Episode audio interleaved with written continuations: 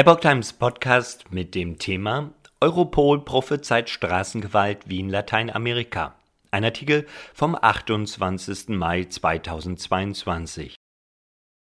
Die oberste europäische Polizeibehörde Europol warnt vor einer extremen Zunahme der Gewalt auf europäischen Straßen. Europol-Direktorin Catherine de Boll spricht der Welt am Sonntag von einem Niveau an Gewalt auf den europäischen Straßen, wie wir es noch nie gesehen haben. Bislang kannten wir das nur aus Lateinamerika.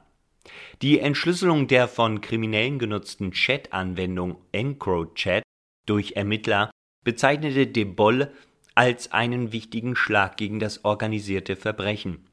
Man habe dadurch ganz neue Kenntnisse darüber erlangt, wie organisierte Kriminalität die Sicherheit in Europa, die Rechtsstaatlichkeit und die Demokratie gefährdet.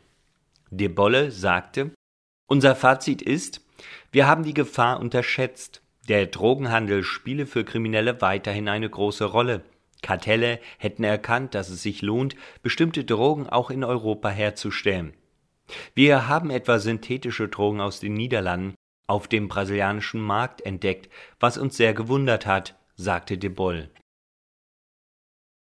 Gewalt, Drogen und Korruption. Von den in der Annenregion hergestellten jährlich rund 2000 Tonnen Kokain seien 60 Prozent mittlerweile für den europäischen Markt bestimmt. Früher sei der Großteil der Produktion für den US-Markt vorgesehen gewesen.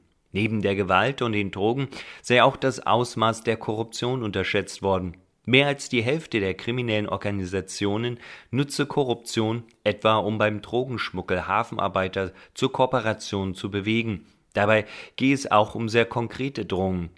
Kriminelle machen Fotos der Ehefrauen und der Kinder der Zielperson, um sie zur Mitarbeit zu drängen, so de Boll. 80 Prozent der kriminellen Organisationen würden neben den illegalen Geschäften legale Geschäfte aufziehen, um ihr Geld zu waschen. Das illegale Geschäft infiltriert unsere Wirtschaft und destabilisiert das System, warnte de Boll.